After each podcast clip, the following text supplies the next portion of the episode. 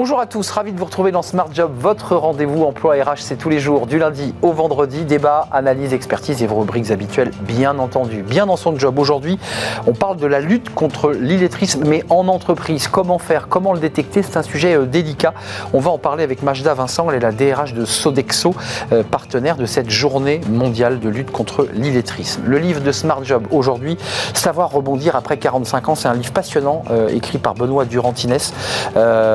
Acteur de votre carrière, retrouver confiance, euh, retrouver le second souffle pour relancer sa carrière et puis aussi euh, s'adapter à un monde très mouvant. On fera le point avec l'auteur de, ce livre. Le cercle des experts, c'est le cercle RH comme chaque vendredi, c'est l'actualité, bah, c'est le projet de loi de finances évidemment euh, avec un nombre de sujets importants, l'éducation, le nombre de fonctionnaires et de création de postes. Et puis on viendra sur le débat des retraites parce qu'il y a eu ce fameux dîner où le président Macron regagne un petit peu de temps. Alors il semblerait qu'il y ait maintenant une concertation, mais attention, il pourrait y avoir une dissolution si les choses n'avançaient pas assez vite. On fera le point avec nos experts. Et puis dans Fenêtre sur l'emploi, la, cyber veut se féminiser. C'est vrai qu'on manque d'ingénieurs euh, dans la cyber, ingénieurs femmes évidemment. On fera le point avec euh, Delphine Schloffler, directrice des RH chez Walix Group. Voilà le, le programme tout de suite, c'est bien dans son job.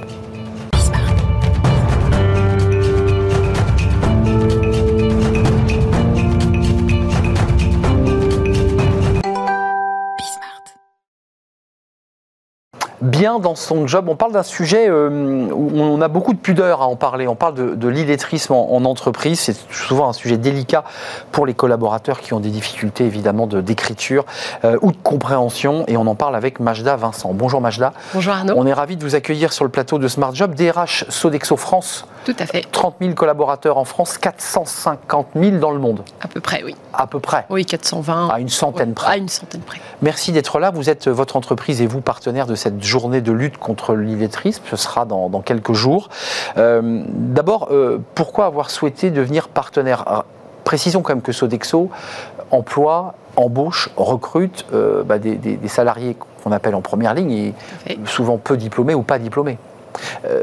Est-ce que, dans la phase de recrutement, c'est déjà un peu comme, vous savez, les trois jours à l'armée où on détectait eh bien, les futurs conscrits pour savoir s'ils savaient lire ou pas Est-ce que dès la phase de recrutement, vous avez une étape où vous constatez très vite que le collaborateur euh, bah, ne sait pas lire ou a du mal à déchiffrer?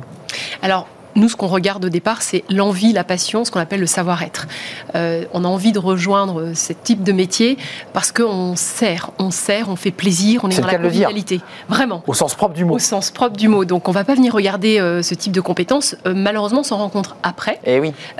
malheureusement, c'est une façon de dire les choses, mais je peux vous dire aussi que ces personnes qui sont en situation d'illettrisme ont des capacités, des aptitudes incroyables de contournement qu'on ne le voit pas. Donc ils arrivent à naviguer dans l'environnement professionnel. C'est là où c'est difficile. C'est difficile, mais c'est assez exceptionnel. Donc ces personnes ont une force. Euh, on le voit en entreprise, ils ont une capacité d'adaptation, de, réagir et de travailler. Donc euh, nous, on va quand même rechercher la personnalité et ensuite on développe. La, force de Sodexo, c'est la formation, c'est de développer euh, les compétences et de faire accompagner les salariés sur le terrain. Mais pourquoi c'est si difficile? C'est les raisons que vous évoquez d'ailleurs. le fait qu'on se dissimule, qu'on se cache, qu'on se trouve des, des, subtilités pour, pour dissimuler, c'est c'est comme une prison professionnelle finalement quand on le vit, quand on le, subit. J'ai vu récemment un, un, comédien qui évoquait ses difficultés euh, euh, avec la, langue et l'illettrisme. Il expliquait que c'était comme une prison. Comment vous faites et, ce qui vient justifier d'ailleurs le fait que vous soyez partenaire de cette journée de l'illettrisme Comment vous faites concrètement? Alors déjà on faisait. Donc on a vraiment des managers qui sont très proches. Hein. Vous savez quand on est sur les métiers de la restauration, mais pas que, il y a une proximité avec les équipes. Et en fait ce qui se passe c'est que déjà dans le passé, et encore pas très longtemps, des managers détectaient ce genre de situation et accompagner et remonter au RH des situations en disant voilà, j'aimerais bien qu'on puisse mettre en place un dispositif de formation d'accompagnement. Là, on a voulu aller plus loin. Pourquoi on a voulu aller plus loin? Aujourd'hui, on parle de transformation dans l'entreprise, on parle de digitalisation, on parle des métiers de demain comment on peut préparer des salariés au métier de demain avec une certaine technicité si les compétences de base ne sont pas là. Et le parti pris que nous avons euh, voulu avoir euh, là, c'est de détecter ces personnes qui sont un peu plus fragilisées pour leur permettre ben, de faire partie de l'aventure de la transformation des métiers de demain. Euh, parce que les métiers de demain, ça nécessite une agilité aussi avec le digital, avec les outils informatiques. Et donc, lorsqu'on rentre dans un parcours de formation de lutte contre l'illettrisme, eh bien, on aborde le calcul, les, les choses de base, la lecture, euh, l'écriture, et puis la sensibilisation au numérique. Mais je m'autorise, il y a aussi des règles de sécurité dans les, dans les cuisines euh, qui sont importantes, avec souvent des, des, textes euh, qui sont affichés. Enfin, c'est compliqué quand on a des difficultés à déchiffrer. Euh, oui, mais alors ce qui est intéressant, parce que des managers m'ont raconté qu'ils arrivent, ils ont une mémoire visuelle, parce qu'on leur a expliqué une, deux fois. Ils vont peut-être se confier à un collègue qui va, lui, qui va leur apprendre comment faire les choses. Hmm. Et puis, du coup, ils, ils, arrivent à travailler au quotidien avec ces réflexes-là. Donc, bien entendu, tout ce qui est normes de sécurité sont intégrés. mais on respecté. Et respecté avec rigueur. Mais euh, ce qui se passe, c'est que s'il y a un changement, une nouvelle fiche, etc., c'est comment on accompagne justement cette euh, nouvelle connaissance. Euh, est-ce que vous avez comme ça un, panorama un peu global des, des, personnes que vous accompagnez aujourd'hui? Et est-ce que vous avez déjà un retour de l'effort que vous faites en leur direction? Parce que ces personnes vous disent merci voilà, je, je, suis un autre homme ou une autre femme Alors, comme je vous le disais, nous, on a déjà mis des actions en place qui étaient Justement, vous avez un. Donc, on a, on a cette expérience qui va être discrète, comme vous le disiez tout à l'heure, parce que ça reste un sujet quand même. Euh, on est très pudique sur ce sujet. On est très pudique sur ce sujet. Et nous, ce qu'on a voulu avec ce positionnement euh, de lutte contre l'illettrisme, c'est de lever le tabou. Et donc, concrètement, ce que l'on fait, c'est qu'on équipe les managers. On a mis en place une grille qui permette de pouvoir se dire tiens, potentiellement, cette personne dans mon équipe, elle est en situation d'illettrisme. Typiquement, la personne qui refuse d'aller en formation, qui est absente en formation. Une personne qui va pas lire devant une équipe. C'est un signal faible, mais c'est très signal, Mais où le document qu'on remet, il dit je le prends chez moi, j'ai pas mes lunettes, je vous le rapporterai demain. Ça, c'est Voilà, donc tous ces éléments-là pour peut-être équiper plus le manager à évaluer la situation. Et ensuite, on équipe dans une deuxième euh, étape sur comment aborder le sujet. Et eh oui. Parce il faut poser le sujet. Il faut poser le sujet, mais de manière positive, parce que ces personnes-là, comme je vous le disais, elles développent des aptitudes incroyables. Et d'ailleurs, quand elles rentrent dans ces parcours-là, elles réussissent. Et en fait, l'objectif, c'est pas de dire tu as des difficultés, tu ne sais pas lire. fragilise. Bien sûr, c'est bah de dire tu as été jusque-là, tu as réussi à évoluer là-dessus, et on aimerait bien aller plus loin avec toi. Et donc, tu pourrais. Euh, voilà, donc, c'est une étape essentielle. Donc, on souhaiterait t'accompagner dans cette formation. Et voilà comment ça se passe pour débloquer. Et puis ensuite, c'est d'avoir des personnes elles-mêmes ambassadrices pour pouvoir raconter cette belle histoire de dire je suis rentrée dans ce parcours et voilà ce que ça m'a apporté et j'ai pu évoluer. D'un point de vue concret, ça veut dire que vous travaillez avec des dispositifs euh, de formation, euh, des équipes de formation qui euh, savent traiter ce type de, public parce que c'est pas apprendre le français à un enfant de 6 ans. Non. C'est autre chose. Non, parce qu'en fait, ce sont des personnes qui à un moment donné ont été à l'école, mais il s'est passé quelque chose. Voilà. Donc nous, dans le programme ah de formation c'est pour venir. Euh, on ne retourne pas à l'école. Hein. On retourne pas. En fait, on réapprend à apprendre. On revient sur euh, des, basiques. Et en fait, nous, on a travaillé avec la NLCI, donc c'est l'Agence nationale de lutte contre l'illettrisme, qui nous a aidé à essayer de trouver le bon organisme pour pouvoir avoir la formation adéquate. Pourquoi? Parce qu'on a voulu être plus proche des territoires. Sodexo, c'est plus de 4000 sites, donc sur tout le maillage territorial France. Donc on devait avoir une force de frappe, si je peux utiliser cette expression, pour pouvoir être au plus proche du terrain et permettre aux personnes d'être assidues. Parce que c'est une journée par semaine. Euh, et donc euh, il y a des petits groupes, mais il y a aussi du temps individuel. il nous reste peu de temps, mais vous reviendrez nous parler aussi de votre action plus large au sein de la Sodexo. Mais ça oblige le manager aussi à être subtil à l'égard des collègues, parce qu'on va s'apercevoir assez rapidement rapidement qu'elle est absente une, journée par semaine, il faut le justifier tout ça. Oui. Et il ne peut pas dire elle est en train d'apprendre à lire et à écrire. Enfin, c'est pas possible. Il y a Donc là, il y a un vrai travail. Tout à fait. Mais on a des managers qui ont vraiment euh, euh, du bon sens, qu'on appelle aussi l'humanité. C'est la force de Sodexo, parce que c'est vraiment notre ADN. On travaille avec des hommes et des femmes. Et, c'est pour ça qu'on a aussi investi auprès de nos managers avec un programme de leadership hmm. qui s'appelle leadership empathique et collectif. C'est aussi savoir se mettre à la place de l'autre pour pouvoir faire face à une situation qui peut être plus ou moins difficile. Hmm. La protéger et, lui permettre de grandir. Tout à fait. Et ne pas fragiliser le salarié voilà, La force de Sodexo, on a euh, trois piliers qui sont importants. C'est ce que l'on souhaite, c'est que nos salariés puissent agir, qu'ils soient acteurs et actrices de leur développement, qu'ils puissent grandir dans l'entreprise et ils font partie d'une équipe. Hum. Merci d'être venu nous éclairer. Puis vous êtes très impliqué aussi, je le sais, sur les questions d'intégration des personnes handicapées sur les, lieux de travail. Vous reviendrez nous parler plus globalement de votre action de DRH euh, à la tête de 30 000 collaborateurs au sein de la Sodexo, plus gros employeur d'ailleurs, c'est un des plus gros employeurs français. Tout à fait. Privé. Hein. Euh, merci de nous avoir rendu visite, Majda Vincent, DRH Sodexo. Euh, partenaire de cette neuvième journée française euh, de lutte contre l'illettrisme euh, et l'illettrisme, on l'aura compris, en entreprise. Merci beaucoup. Merci Arnaud, avec plaisir. Le livre de, Smart Job, c'est tout de suite à la rencontre d'un auteur. un livre qui parle de, du rebond après 45 ans. Bah oui, ça concerne évidemment les seniors. Bon, on est senior à partir de 45 ans, selon l'INSEE. C'est tout de suite, c'est le livre de Smart Job.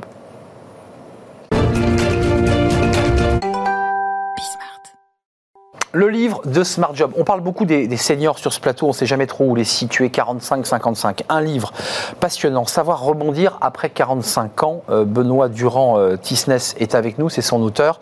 Euh, merci Benoît, directeur général de Wayden, vous faites de la, du management de transition. Alors évidemment, on se dit que c'est en lien direct avec ce livre, qui est un livre très riche et qui donne des conseils extrêmement pratiques, concrets, mais le début du livre est très émouvant parce que vous racontez, parce que parfois les livres, on est très très décentré et très loin vous, vous n'êtes pas loin. Vous nous racontez que bah, vous avez été mis dehors d'une boîte, vous aviez monté tous les échelons, euh, vous aviez pris un poste de responsabilité, vous étiez à la table avec le patron, et puis un jour l'aventure s'est arrêtée, on vous a mis dehors.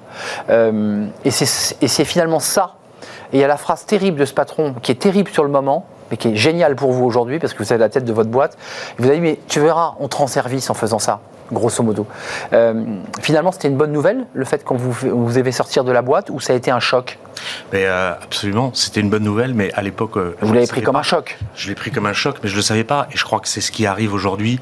Enfin, faut considérer que ça va arriver à chacun aujourd'hui. C'est ce que vous dites dans le, En 2022, il n'y a pas un cadre, un manager, un dirigeant à qui ça ne peut pas arriver. Donc il faut s'y préparer. Moi, je rencontre tous les jours des managers et des dirigeants qui, en entretien dans mon métier, qui sont euh, entre deux emplois et qui ne s'y sont pas préparés. Et la phrase typique, c'est euh, Ah ben maintenant que j'ai un peu de temps, je vais réactiver mon réseau. Foutaise. Le réseau, c'est en permanence. Et d'ailleurs, vous dites un truc intéressant, c'est que le réseau, il ne se réactive pas comme ça d'un claquement de doigts si on n'a rien à renvoyer. Absolument, et le réseau même ne se décrète pas. Je crois que c'est une posture de générosité en permanence. Il y a une anecdote d'un dîner, vous êtes avec des amis qui sont tous dans des belles situations, puis à un moment donné, bah, c'est le tour de table classique du dîner, tu fais quoi dans la vie, comment tu, où est-ce que tu en es, puis tout d'un coup la gorge se serre, quoi, parce que vous êtes sans emploi. Oui, je suis sans emploi, mais euh, à ce moment-là, j'ai eu un éclair euh, et j'ai dit, bah, euh, j'ai la chance de ne plus avoir travaillé, j'ai pas dit pour l'instant. Et en fait, ça a changé le prisme. Donc il y a des façons de, de sans mentir, hein, bien sûr, en étant sincère, il y a des façons, de, des postures à avoir qui font que bah, on reprend déjà confiance en soi, parce que moi je vois des gens qui sont démunis, qui sont perdus. Brisés, brisés. Brisés. Et, et, et, en fait, l'élément le, majeur, c'est la perte d'existence sociale.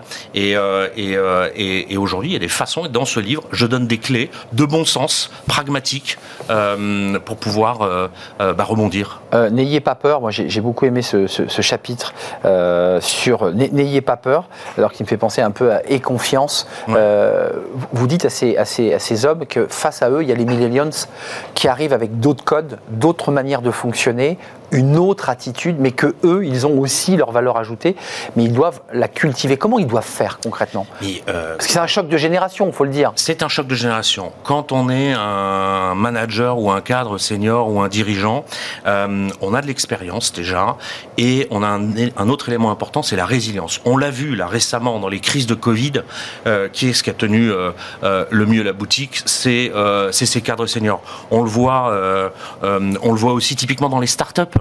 Euh, aujourd'hui, pour démarrer une start-up, il y a de l'énergie qui est mise par les millennials et souvent très rapidement, on met du senior, enfin on met des gens seniors pour structurer l'entreprise et, faire passer les caps. Euh.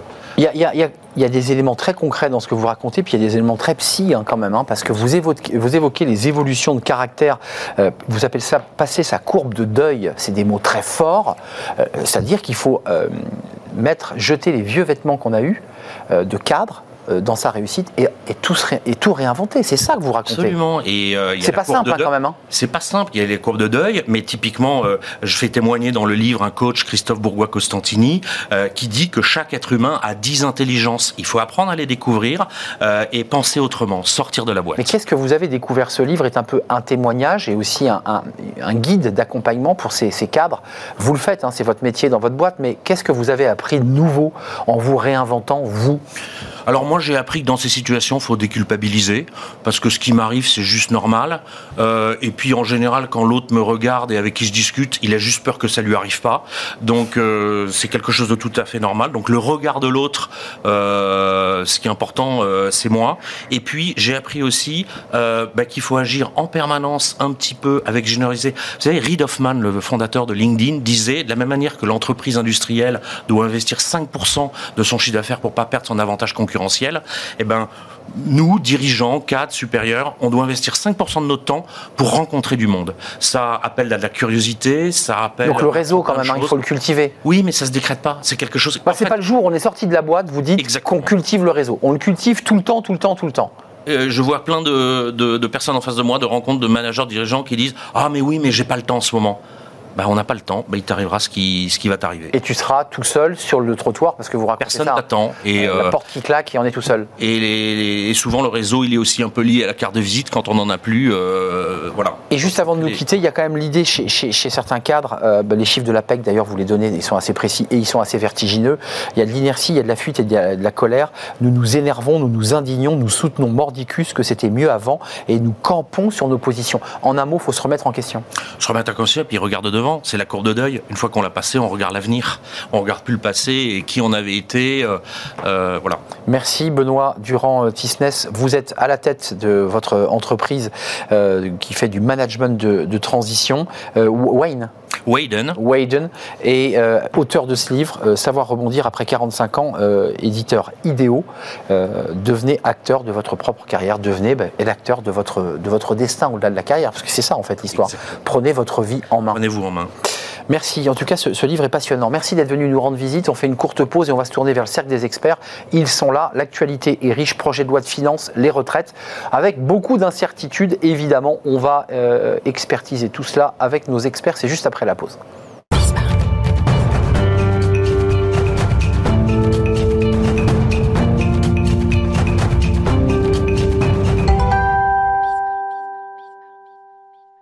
Le cercle des experts, le cercle RH, comme chaque vendredi. L'actualité, alors elle est, elle très, très centrée sur l'Assemblée nationale, mais elle a des liens directs avec évidemment euh, l'emploi, les créations d'emplois et les retraites. Commençons par les retraites, parce que pour l'instant, ce n'est pas arrivé à l'Assemblée. Euh, l'amendement semble s'éloigner à vue d'œil, et je vous présente mes, invités. Marine Balançard, directrice du cabinet euh, Ariséal, euh, décidée, travailler décider, ça se travaille. Exactement. Bah voilà, mm. vous voyez, là j'ai réussi à sortir et on va voir la couverture de votre livre évidemment. Merci Marine, vous êtes euh, DG du, cabinet Arizel, je viens de le dire. Benjamin Zimmer, vice-président d'entreprise et progrès, vous aviez reçu euh, Michel Barnier il y a quelques, quelques jours, hein, quelques semaines, euh, et CEO de Silver Alliance. Merci d'avoir répondu à notre invitation. Et puis Jean-Claude Beaujour est avec nous, avocat international en droit des affaires et qui a un regard évidemment sur euh, l'actualité euh, emploi. Euh, on commence par les, la, dissolution qui planerait comme une menace si la réforme des retraites ne se fait pas. C'est globalement ce qui est ressorti de ce dîner avec les chefs de la majorité. Donc en un mot, Marine, Jean-Claude, Benjamin, mais on nous dit quoi? On gagne un peu de temps sur les retraites? C'est-à-dire qu'il n'y a plus d'amendements, on ne réforme pas? Comment vous regardez cette espèce de, de pas de deux? Bah, moi qui suis un peu dans le domaine, alors là c'est hors, entreprise et progrès. Silver Alliance. Silver Alliance, on est les premiers concernés par le sujet des retraités, puisque c'est les clients et les entreprises avec lesquelles je travaille. Euh, en fait, le sujet de la retraite, euh, de l'allongement de la durée du temps de travail, est juste normal. il y a l'âge et la durée. c'est un peu... il est juste normal. Et puis après, il y a les secteurs dans lesquels il y a de la pénibilité, etc. Mais il est juste normal quand on regarde que le notre système de retraite, il a été pensé il y a 70 ans. Donc il est assez logique qu'en 2022, quand vous avez 30 ans d'espérance de vie en plus, euh, on réfléchisse on allonge. à allonger le, temps. Surtout que vous arrivez sur le marché du travail plus tard parce que vous avez fait des études. C'est vrai. Donc il y a une certaine logique dans tout ça. Maintenant, euh, là où c'est pas très logique, c'est que ceux qui sont le plus victimes actuellement du chômage, ce sont des seniors. Hmm. Donc en fait, les chiffres de la PEC sont terribles. Allonger potentiellement l'âge de départ à la retraite. Pour des gens qui n'ont pas d'emploi depuis euh, à 55 ans. Donc en fait, il faut réinventer le marché du travail pour attirer ces gens et faire en sorte que ces gens continuent à travailler. Ça c'est vrai. Jean-Claude euh, euh Beaujour ou Marine Balançard, les chiffres de la PEC là, qui sont dans ce livre que j'ai devant moi sont terribles. 700 hein. 000 euh, euh, seniors sont au chômage. Pourquoi allonger la durée du travail pour des gens qui déjà sont au chômage à 55 ans? Donc en fait, ce qu'on est en train de nous dire, c'est comment organiser le non-emploi, que ce soit par le chômage, bah que ce soit par les techniques. Moi, j'ai envie de vous dire qu'il y a un mot qui me choque. Bah, c'est les finances publiques. C'est le mot, oui, mais avant tout, c'est le mot senior. Hmm. Parce que senior, je vais vous dire la conséquence et je le vois euh, dans le monde de l'entreprise, dans le monde des affaires, ça veut dire qu'à partir d'un certain âge, vous êtes limité dans tout progrès. Progrès professionnel, progrès pour monter une entreprise. C'est là où ça me choque. Comment à 45 ans on peut dire que quelqu'un est un senior Mais le livre là, euh, ça va rebondir à 45 ans. Mais justement, exactement ça. J'ai été intéressé et vous dites regard international. Eh bien, moi je vous dis que dans, dans aux États-Unis par exemple, dans, dans, des tas de pays, à 45 ans, vous vous continuez. Bah, évidemment. Et le, même le mot rebondir est pour moi gênant. rebondir comme si on était en chute, mais c'est une continuité. Donc effectivement, moi je n'aime pas le mot senior, non pas qu'il fasse peur, mais simplement hmm. il est trop il est discriminant. Il est discriminant. Il empêche, il empêche d'employer. Il empêche. Comment voulez-vous qu'à 30 ans, vous dites désormais à 30 ans, vous êtes un, espoir dans l'entreprise? il reste 15 ans. À, 35 ans, vous ne faites plus partie des, hauts potentiels. Vous ne pouvez plus faire partie. Vous êtes trop vieux. Mais Donc ça, c'est pour moi gênant et c'est le vrai sujet que je voudrais euh, euh, qu'il nous faut qu'il nous faut aborder. Ça, c'est le coup de gueule de Jean-Claude Beaujour sur le mot senior et, et, le caractère de ce mot, enfin mmh. sa, mauvaise utilisation. Euh, Marine Balançard, je sais peut-être vous allez répondre. Hein. Est-ce qu'on est qu'on réforme ces retraites? Puisqu'au départ, souvenez-vous, un amendement devait être introduit au projet de loi de finances de la Sécu qui devait soit allonger la durée, soit allonger la durée de cotisation. Là, là aujourd'hui, on a un dîner où le président dit attention, si vous continuez à m'énerver, moi je dissous l'Assemblée nationale, euh, et puis on va se donner trois mois de concertation. Enfin, qu'est-ce que ça raconte tout... On réforme ou on réforme pas Alors, c'est normal, puisqu'il euh, il faut absolument faire des économies. Euh, et il y a deux moyens de faire des économies pour Emmanuel Macron, c'est la réforme de l'assurance chômage et la réforme des retraites. Et donc, il a le blues, certes, parce qu'il paraît qu'il a le blues, mm. mais il tape du poing sur la table, mm. tout il en, en l'espace pour les négociations. Mais c'est pas qu'il est en colère, c'est qu'il n'a pas le choix. La concertation, je m'autorise. Hein. Vous avez vu, il ne parle pas de négociation. Négocia... concertation. concertation pour arriver à des compromis. Mm. Les modalités, euh, peu importe, il faut faire des économies. Et donc, euh, il a hum, raison. Ça fait trop longtemps qu'on reporte cette réforme ça fait trop longtemps. Et puis vraiment, il y a des économies à faire. On voit une catastrophe arriver en Grande-Bretagne hum. avec des marchés financiers. Une livre sterling qui s'effondre. Complètement. Euh, une inflation qui va exploser. La Grande-Bretagne est en situation très très délicate. Très Jean-Claude Beaujour, on va parler aussi des fonctionnaires parce que dans le budget, il y a des fonctionnaires. Vous voyez bien que la peur, en fait, le vrai sujet, c'est celui de la difficulté à réformer sur la question des retraites parce que, et, et je oui, l'accès à l'emploi. dire, euh, euh, on, on, on a peur, on a peur derrière, etc. Et c'est la raison pour laquelle ce que je propose, c'est peut-être qu'on fasse euh, concouramment à la question de la, réforme des retraites, qu'on fasse ce vrai travail sur l'employabilité hum, tout au long d'une vie, de manière à, desserrer. Vous trouvez qu'il n'y a, pas de réflexion en amont qui amène une, réforme qui soit un peu intelligente Je vais vous dire, c'est comme, c'est comme, c'est comme la, transition écologique. À une, quand euh, je me souviens qu'en 81, lorsqu'on a eu le premier secrétaire d'État à l'environnement, il y avait un peu d'écologie. On voit bien que depuis 15 ans, 10 à 15 ans, c'est devenu, euh, c'est au cœur du débat. Moi, je pense que le cœur du débat, c'est la place, c'est la gestion d'une carrière, c'est la place de l'être humain, c'est faire en sorte que dans une banque, on va pas vous dire, vous avez 45 ans, vous ne payez pas 20 000 euros pour monter votre boîte, parce que vous êtes trop vieux. C'est ça le vrai sujet. Et s'il n'y avait pas cela, les gens n'auraient pas peur qu'on recule l'âge de la retraite parce qu'ils se diraient, j'aurais la possibilité de travailler. un mot sur les retraites et les fonctionnaires, hein, parce que je voudrais qu'on en parle. Je vais compléter ce qui vient d'être dit, parce que euh, moi, c'est un vrai sujet euh, qui est sur ma feuille de route tous les jours. C'est-à-dire que je, donc déjà première première chose, quand vous recrutez quelqu'un qui a 55 ans dans une entreprise, exemple très concret, un franchisé dans un groupe que je connais qui est Wicker, quelqu'un qui a 55 ans, mmh. qui devient entrepreneur, qui a une franchise, il va travailler pendant 10 ans parce qu'il va constituer son capital pour sa retraite. Il va travailler à fond avec des niveaux de performance assez incroyables. Donc moi, je plaide pour une diversité euh, des talents comme franchisé, à 25, 35, 45, C'est vrai, c'est aussi une reconversion qui est intéressante. Montrons les talents de 50 Deuxième chose, moi je trouve qu'au niveau du gouvernement, on réfléchit trop euh, avec ses œillères. Je vais vous donner un exemple très concret. Il y a de plus en plus de personnes qui divorcent hmm. à 60 ans. Mhm. Alors, le résultat de ça. Ils ont été patients, puis à moins ça explose. L'effet collatéral de tout ça, c'est que vous vous retrouvez avec des gens qui ont des petites pensions de retraite, et du coup, ils vont cumuler l'emploi-retraite. Donc on y est déjà dans une forme de. C'est quelqu'un, il y a beaucoup de gens, de, de, gens qui touchent la pension et qui, qui, vont chercher un job à côté. Exactement. À l'américaine, hein, je m'autorise. Et, et puis la troisième chose, c'est je pense que c'est essentiel d'avoir de la diversité dans les entreprises. C'est hmm. ce qui fait, c'est pas moi qui le dis, il y a plein d'études euh, qui le prouvent, la diversité crée de la performance. Je voudrais vous alerter sur ce budget. Alors, il y, a quand même des, bonnes notes. Il y a l'intérieur qui, va recevoir un peu plus, euh, la défense, euh, la justice, l'éducation nationale avec presque un milliard euh, pour valoriser les salaires des profs à 2000. Et quand on fait le calcul, on voit que le, compte n'y est pas. Et puis, j'ai vu qu'il y avait quand même la création nette de 100 000 postes de, fonctionnaires. le ministre Le Maire dit le budget à peu près à l'équilibre. Enfin, on n'y voit pas très très clair. Moi, j'ai lu, quelques informations discordantes sur le sujet. Ça, c'est la communication gouvernementale. 10 euh, 000 postes de création nette de fonctionnaires, j'étais un peu gourmand. Ça, dit quoi là, de, notre, euh, de notre budget, là bah, S'il est voté d'ailleurs. Hein? Bah, le budget est très dépensier. Ça, c'est extrêmement dépensier. Extrêmement dépensier. Et c'est peut-être la marque de fabrique d'Emmanuel Macron. Hum. Il dépense tout le temps. Chèque, chèque. sur le fond, il n'y a rien d'innovant, il n'y a rien de changé, il n'y a rien qui va changer la société française. Donc c'est extrêmement décevant. La Banque de France a dit que c'était dépensier, coûteux. Euh, et la France va emprunter en 2023 un montant qu'elle n'a jamais emprunté tellement c'est énorme, 270 milliards d'euros. Avec des, taux obligataires qui sont remontés. Obligataires qui remontent, qui sont au plus haut à 10 ans mmh. depuis 2012. Une situation catastrophique en Angleterre, je répète, parce que le système financier est au bord de l'effondrement. Euh, une situation politique difficile en Italie, euh, sans parler de l'Ukraine. Et donc, euh, vous y voyez quoi Des ingrédients d'une, des ferments d'une crise sociale qui, parce que c'est ça la question qui est posée aujourd'hui. En fait, il y a une volonté de, je sais pas de, c'est un mauvais père de famille en fait. Il dépense énormément et en même temps il veut protéger parce que c'est le budget qui protège. C'est ce que dit euh, Bruno Le Maire. Exactement. Et il veut lutter contre l'ensemble des événements géopolitiques adverses, mm. juste avec ses petits bras et en dépensant au maximum. Sauf que ça met en péril la société française, euh, l'économie française. Comment vous le regardez ce budget euh, J'ai regardé, regardé un certain nombre de déclarations de président ou de ministre des Finances. Depuis maintenant 40 ans, on est dans la dépense.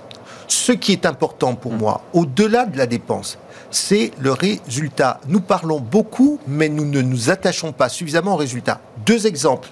Euh, il va falloir regarder si effectivement le budget de la justice permet effectivement de, de, donner à la société française une justice qui, serait, qui soit à sa hauteur, qui soit efficace et rapide. Efficacité. Deuxièmement, les enseignants. Pourquoi est-ce que les enseignants 2000 euros, c'est l'annonce de Emmanuel Macron. Hein. Eh bien, eh bien c'est là où on ne pourra pas, et c'est important, c'est là où on ne peut pas se contenter d'annonces et qu'il va falloir que ça se traduise parce que nous avons besoin, pour lutter contre le chômage, pour lutter contre les injustices sociales, pour favoriser la méritocratie, il va falloir de gens formés, il faut attirer des enseignants et ne pas voir des fuites de, cerveau. Dernier point, nos chercheurs, pour moi c'est important puisqu'on parle beaucoup d'entreprises, pour moi il est important que nos chercheurs, nous puissions les, payer correctement pour les conserver. Ça ne sert à rien de parler de réindustrialisation si nous ne sommes pas capables d'avoir une recherche de, au, niveau et que nos chercheurs s'en aillent à l'étranger lorsque par exemple l'Inde produit 100 000 ingénieurs par an. Voici les, vrais sujets qui, nous, font face. Ce chiffre, la dette publique, 111,2 milliards euh, pour cent du PIB. Euh, euh, et la charge 114% en fait. Voilà, 114% et la charge d'intérêt grimpant à 51,7 milliards. Je donne ce chiffre parce qu'elle risque d'ailleurs de s'aggraver. Ça va s'aggraver, c'est sur des taux qui sont avec des taux qui, voilà, c'était calculé sur des, taux obligataires qui n'étaient pas ceux qui sont aujourd'hui. Enfin, on a une dette très très lourde et on a des annonces qui étaient des annonces utiles, me semble-t-il, d'augmenter le salaire des professeurs à 2000 euros. C'est une annonce. moi, je suis assez d'accord avec ce qui vient d'être dit. Euh, mettre de l'argent pour mettre de l'argent. Non, mais c'est l'efficacité qui compte. Bien sûr, c'est toujours pareil, la performance. Alors, appelez-le comme vous voulez. Euh, dans le public, on parle d'efficacité, dans le privé, on parle de performance. Mais au final, c'est un euro investi ou un euro dépensé, qu'est-ce qui rapporte? Et donc, du coup, j'en viens, parce qu'actuellement, chez Entreprise et Progrès, on travaille sur un chantier bah sur les nouveaux modèles de croissance. La grande, une grande, réflexion globale. Une grosse, il y, a une très grande réflexion sur la croissance. La croissance aujourd'hui, elle est mesurée à l'aune vous, vous, venez de le dire, du PIB. Oui, du PIB. Le PIB, c'est quoi? C'est juste un indicateur qui mesure. Oui, vous dites qu'il faut mettre plus de paramètres. Donc, quand vous avez des forêts qui brûlent et qu'il y, a des pompiers qui viennent euh, s'en occuper, dans votre PIB, vous prenez en compte le travail. Peut-être qu'il faudrait éviter que les forêts euh, brûlent dans notre pays. Donc, c'est à peu près la même chose sur beaucoup d'autres secteurs d'activité. Il faut prendre plus de paramètres. Il faudrait peut-être arrêter de, enfin arrêter, en tout cas faire évoluer ce, type d'indicateurs et y mettre effectivement des indicateurs qui sont extra-financiers. Moi, je serais intéressé de revaloriser effectivement les salaires des professeurs à la condition de voir si, parce que ça va pas se faire dans les 5 minutes, dans 5 ans, on dit. Les négos commencent là. Si euh, les élèves qui sortent d'école ont des niveaux de qualification beaucoup plus intéressants, si on hum. euh, on se retrouve pas mais vous le dites sans y croire. Vous dites, après tout, c'est très corpo, on donne de l'argent aux profs, mais on sait qu'à la fin, bah, la qualité d'enseignement ne sera pas là. On est avec des élus qui font que passer, quoi. ils sont là 5 ans, alors qu'on est sur des enjeux systémiques euh, qui sont sur 30 ou 50 ans. Mais sur les, Marine. Pardon, sur les professeurs... Parce qu'ils sont très mal payés, c'est incontestable. Et en même temps, la qualité de l'enseignement n'est pas là. Mais il n'y a pas que le salaire, c'est que moi je connais beaucoup de gens qui sont devenus professeurs après une carrière professionnelle dans le privé. Oui, c'est vrai, il y a beaucoup de... Parfois au bout d'un an. Au bout d'un an. Écœurés écœurés, c'est-à-dire qu'ils sont prêts à être moins payés et ils ne peuvent pas supporter cette solitude et cette euh, absence. Vous voyez, Donc il y a un problème de RH. Hein. Vous voyez bien que finalement, il y, a, un problème de sociologie de notre société. on, revient, on, revient, euh, tout, ce qu'on se dit, au fond, la phase opérationnelle, elle prend sa racine dans une culture. Il faut qu'on change de paradigme. Vous voyez bien qu'on se dit. Mais on n'y arrive pas, Jean-Claude Beaujour. Mais, mais, on n'y arrive pas. Mais, justement, moi, je, refuse de, de dire qu'on ne peut pas y arriver. Parce que ce que vous sous-entendez, c'est qu'on ne peut pas y arriver. Si on ne peut pas y arriver, il y a des blocages. ça veut dire, mais c'est pas simplement des blocages. Pardonnez-moi, c'est là où il y a le vrai glissement. Parce que si la France n'est pas capable de se réindustrialiser, si elle n'est pas capable, je vous le dis, si elle n'est pas capable de former ses jeunes dans la concurrence internationale, alors on peut raconter qu'on va fermer les frontières, mais je vais vous dire, ça n'empêchera pas les 100 000 ingénieurs euh, euh, indiens, ça n'empêchera pas aux, Sud-Coréens d'inventer, d'avancer, tunisiens, tunisiens, euh, etc.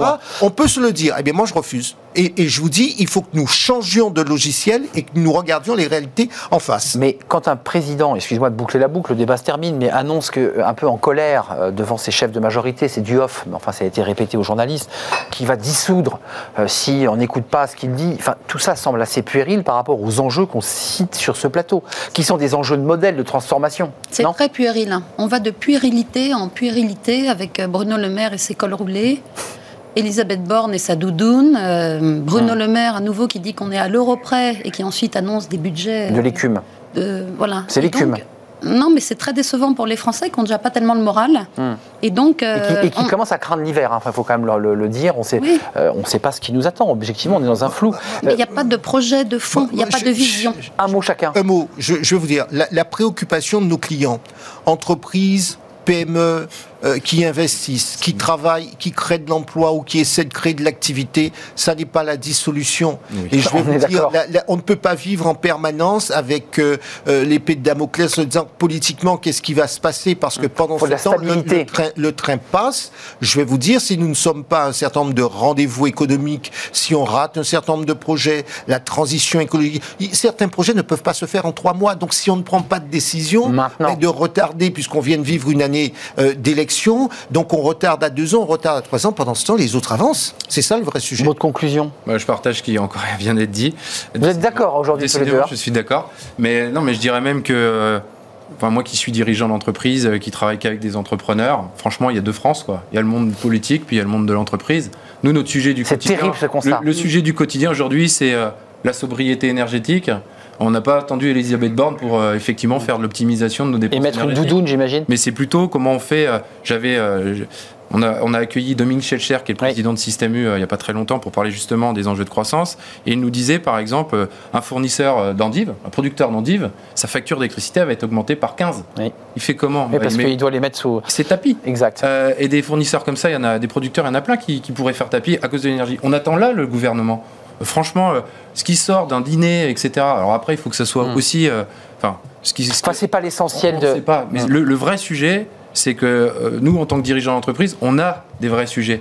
Euh, on a des sujets. Moi, je crois pas. Je j'ai pas de problème avec les entreprises avec lesquelles je, je travaille sur la croissance de leur chiffre d'affaires ou l'attractivité. Ouais, vous avez raison. Il y a deux Il y, a un gros problème. Il y a un problème de recrutement pour pouvoir réaliser des prestations. Et on a un produit. Ça, c'est pour ceux qui font du service. Ça, ça, et pour ceux qui produisent. Ça, c'est du ressort des politiques, si je m'autorise. Pour ceux qui produisent, il y a une crise de l'inflation a des conséquences sur l'approvisionnement. Exact. Donc en fait, nos, la, la croissance est freinée par ces deux enjeux. Ils sont où les politiques? Les sujets sont sur la table, le projet de loi de finances est arrivé, on va, on va le suivre d'assez près, avec des annonces, avec des incertitudes politiques et des entreprises qui avancent peut-être plus vite, enfin vous aviez l'air d'accord Marine, oui. mais des entreprises qui vont beaucoup plus vite finalement que les politiques. Mais, voilà. Oui, mais je pense que si on prend un peu de hauteur, il y a quand même un problème en Europe, l'Europe est vieillissante, il n'y a plus de natalité, hum. on voit bien qu'on est très dépendant de, dans les approvisionnements, et je me demande si... Euh, l'Europe est capable de se reprendre et de proposer une vision pour, on a franchi un cran, évidemment, parce que le débat est européen. Merci. On a un PIB toujours trop faible en Europe mm. par rapport à avant la crise. Merci Marine. Merci mm. Marine Balançard, directrice générale du cabinet Ariséal. Euh, décider, ça se travaille, c'est votre livre. Éditeur, d'ailleurs, je ne l'ai pas cité. Erol. Erol, bah, il faut citer les éditeurs. Merci à Benjamin Zimmer, euh, VP euh, de Entreprise et Progrès, qui travaille effectivement sur des, des, des, tables rondes de réflexion très approfondies effectivement sur ce sujet. D'ailleurs, il faut peut-être venir en débattre avec nous sur le, sur le plateau. La moitié du travail. voilà, bah, écoutez, quand ce sera fini, vous viendrez nous en parler. Merci à Jean-Claude Beaujour, avocat international en droit des affaires, un peu en colère aujourd'hui sur un certain nombre de, de sujets. Non, mais, mais, mais ça, ça n'est pas de la colère, c'est du réalisme parce que mes clients, c'est tous les jours qu'ils me parlent de leurs problèmes, de leurs projets, de, de, notre manque de cap. Comment, par exemple, devenir une licorne? Voilà, voilà ce que, telles, telles, sont les préoccupations. Donc, il y a un moment donné, il faut eh, passer, passer à l'action et aller sur des sujets très concrets. Merci Jean-Claude. Je ne vous ai pas lancé pour une question, mais c'est très bien. Eh il y, y, a de la passion. Merci à vous trois. Merci pour ce débat des, des, experts comme chaque fin de semaine. On termine avec Fenêtre sur l'emploi, les femmes et la tech. Bah oui, c'est un vrai sujet aussi.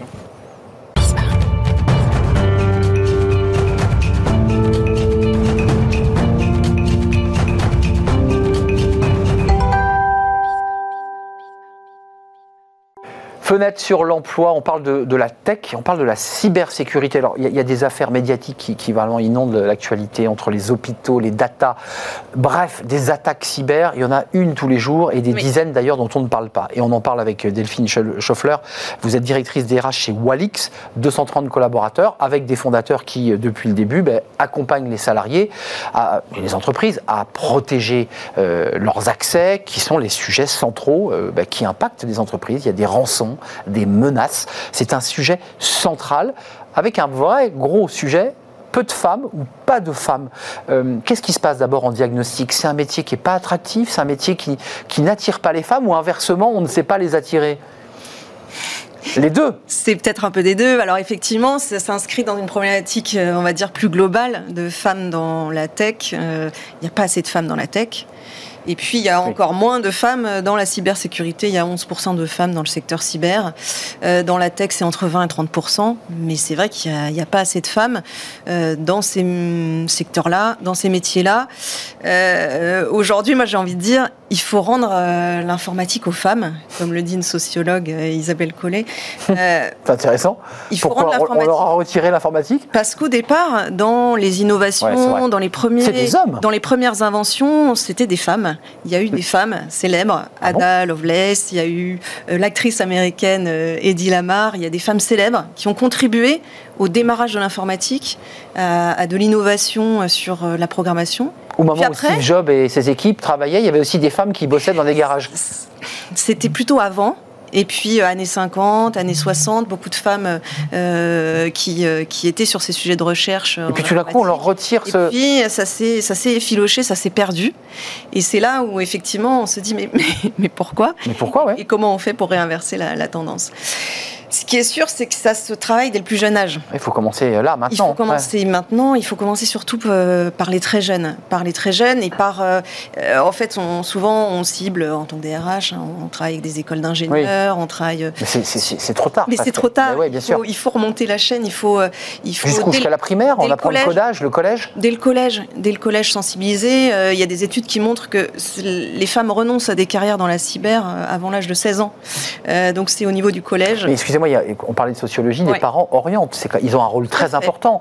Et on dit à leurs filles qui aiment l'informatique, non, non, mais attends, tu vas pas faire de l'informatique, tu vas partir sur des métiers euh, plus, soci plus social, RH. Euh, Alors malheureusement, c'est effectivement des, des, biais de genre et c'est dommage. C'est dommage parce que euh, je pense qu'il faut effectivement en parler à, à ses enfants. J'en parle à mes enfants. J'imagine. J'ai deux filles. Euh, pour moi, j'ai envie de leur dire, euh, c'est pas des métiers genrés en fait. C'est ouvert à tous, aux hommes, aux femmes. À partir du moment où on a les qualifications l'envie, la motivation. Euh, c'est ouvert à tous et pour les femmes, c'est intéressant d'aller dans ces métiers-là parce que c'est rémunérateur, il y a des ouais. perspectives d'embauche, ouais. de carrière, c'est des métiers de demain. La Walix, euh, des postes ouverts, c'est quoi les différents métiers? Et j'imagine, vous, la DRH, impliquée sur ce sujet, et vous venez en parler à la télévision, oui. c'est d'avoir des annonces euh, non genrées qui, qui, soient très ouvertes aux femmes, j'imagine. Oui, oui, ça passe par ça, ça passe par la communication, les supports de communication, vous savez, les, euh, les kakémonos qu'on emmène sur les salons, essayer d'avoir de, de, des choses beaucoup plus ouvertes que, que simplement le hacker avec sa capuche et les, tous les, clichés de la cyber. parce qu'on a quand même des clichés sur la cyber et la tech, c'est quand même des gars qui sont derrière leur ordi, enfin c'est ça qui ressort. et cette image-là, elle est un peu ancrée. Comment on la réinverse? Campagne de com, vous venez en plateau nous, nous raconter des choses, c'est ça aussi les enjeux. C'est ça, et euh, moi, je, moi j'en parle et j'ai envie d'en parler. J'ai envie que les femmes euh, viennent euh, chez Walix, viennent dans ces secteurs de la tech et de la cyber. Elles y sont souvent mieux traitées et plus heureuses. Nous, on a fait une enquête auprès des salariés à Piatwork cette année, 2022, et on voit que le taux de satisfaction des femmes chez Walix est meilleur que le taux de satisfaction des hommes. Combien de femmes chez vous, là, chez Walix, avant de nous quitter Nous, on est 26% de femmes. Et vous vous battez pour que ça monte Tout à fait. Parce qu'en fait, vous avez un problème de sourcing, en fait. Hein. c'est pas que vous. Parce que se priver des femmes, c'est se priver de, de talent et, se priver de, main-d'œuvre et c'est pénurique, la cybersécurité et la tech. Et puis parce que c'est la diversité, c'est la parité, c'est ça qui fait la, performance des entreprises et votre euh, invité précédent en parlait également. Tout à fait. Merci Delphine euh, Schoffler, directrice RH Walix, ambassadrice au-delà de Walix, mm. des femmes dans la cyber, des femmes dans la tech. Mm. Et vous en êtes une, des incarnations parce qu'avant d'être RH, vous étiez consultante aussi. C'est un sujet que vous connaissez bien. Vos filles finiront évidemment dans la tech et dans la cyber, j'en suis sûr. Merci de nous avoir rendu visite, c'était un vrai plaisir. L'émission se termine, on va, euh, je vais remercier évidemment Angèle à la réalisation, Héloïse euh, pour le son, merci Nicolas Juchat. Restez avec moi un instant encore, euh, Nicolas Juchat, et je remercie évidemment Léa pour l'accueil invité. Puis on va terminer comme chaque jour par le programme Restart, partenaire, Bismarck partenaire de, Pôle emploi et de ce programme Restart, cinquième édition de la création et eh bien, et de la reprise d'entreprise. Voilà, à la découverte de ce portrait, de portrait d'un demandeur d'emploi qui a créé sa boîte et qui nous raconte son expérience et son parcours. Merci à vous, merci de votre fidélité. Et puis je vous dis évidemment euh, bonne fin de semaine et on se retrouve lundi pour de nouvelles aventures. Bye bye.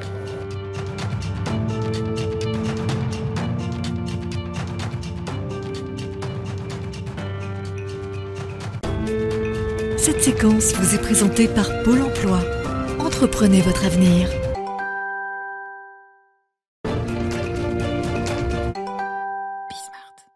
Bonjour à toutes et à tous. Suite de la semaine spéciale Restart sur Bismart, on donne la parole à ces demandeurs d'emploi qui ont fait le choix de l'entrepreneuriat. Et on prend la direction tout de suite de la Normandie à la rencontre d'Élodie Martin. Elle est gérante et pilote d'Aéro Normandie. Bonjour. Bonjour. J'étais directrice d'office de tourisme au préalable dans la région dans laquelle je vis. Et donc j'avais connaissance de, cette activité qui me plaisait beaucoup. Euh, il s'avère que mon mari a également euh, eu cette activité pendant de nombreuses années et j'ai petit à petit euh, pris le pas de me reconvertir pour faire des baptêmes de l'air et emmener les gens et prendre du plaisir et découvrir cette belle région. C'est une joie tous les jours, puis moi je m'éclate à voler parce que j'adore piloter, donc c'est toujours un grand moment de partage. Alors, nous proposons euh, d'emmener euh, enfants, euh, jeunes, adultes, de tous âges, de tous horizons, et puis de, venir découvrir à bord de nos machines biplaces les joies du vol, les sensations du vol, piloter, hein, essayer de voir ce que c'est que d'avoir le manche et, de faire tourner un, un petit appareil biplace. Alors mon activité, elle est toute naissante et hélas, euh, pendant les années que nous avons connues euh, avec le Covid, euh, ça a été un petit peu compliqué pour démarrer. mais en l'occurrence, c'est à peu près, je dirais, peut-être une centaine de personnes par an qui, viennent faire, qui viennent acheter en tout cas des baptêmes de l'air et, et, ils ont du temps hein, pour venir les faire. Le plus jeune enfant que j'ai eu, il avait 5 ans. Et puis la dame la plus âgée que j'ai eue, elle avait 97 ans pour son anniversaire. Euh, j'avais euh, voilà en arrière-plan euh, dans l'histoire familiale et ça m'a toujours intéressé. Moi, j'aime tous les sports, que ce soit le ski, le surf. J'aime tout ce qui est un petit peu fun et, agréable, tout ce qui se détache un petit peu de ce qu'on a l'habitude de, réaliser, de pratiquer, et puis s'évader dans un autre univers. J'ai toujours trouvé ça génial. Et donc, quand j'ai fait la connaissance de cette activité, j'étais donc en poste à l'office de tourisme et petit à petit, j'avais fait le tour de, ces grosses institutions, d'avoir du personnel salarié. Et donc, j'ai fait le pas. Et ça a été une longue maturation de, faire le pas, de, quitter ce confort de vie salariée pour se mettre à son compte. Le Pôle emploi m'a aidé dans la rédaction euh, des dossiers, euh, ils m'ont appuyé. J'ai eu la chance d'avoir euh, des conseillères très à l'écoute, super sympas. Et je n'ai eu aucun, frein, aucune barrière. Au contraire, j'ai été beaucoup aidée. Et quand je lui ai parlé d'aide à la création d'entreprise pour avoir un regard extérieur, avoir quelqu'un qui me dise vraiment, bah là, dans ce petit point-là, il faut le retravailler euh, là, tu vas avoir plus de chances pour y arriver. Il faut que tu retravailles euh, ton, tes prix de, telle façon, euh, l'amortissement du carburant, de la machine, bref. Voilà, ils ont su me mettre en relation avec des, vrais professionnels de l'accompagnement pour la création d'entreprise, des gens qui savent, qui connaissent le marché actuel. Et ça, ça a été vraiment une, aide précieuse et je suis toujours contente aujourd'hui de faire évoluer mon entreprise avec leurs services. Je trouve que Pôle emploi a, voilà, des super partenaires comme euh, BGE. Et moi, ces gens-là, je travaille encore avec eux. Euh, d'ailleurs, je, ben, j'ai rendez-vous en fin d'année euh, avec Sophie, ma conseillère BGE, euh, qui, bien que je ne sois plus avec Pôle Emploi aujourd'hui, hein, je vole de mes propres ailes, c'est le cas de le dire. Et mais Sophie, voilà, m'aide encore beaucoup à voir comment on peut faire évoluer l'entreprise, le statut juridique, et puis ben, les investissements que je veux faire et, à moyen et à long terme. Merci Elodie Martin. C'est la fin de cette semaine spéciale sur Bismart, la semaine Restart, où quand l'entrepreneuriat est une alternative au salariat, c'était une semaine en partenariat avec Pôle Emploi.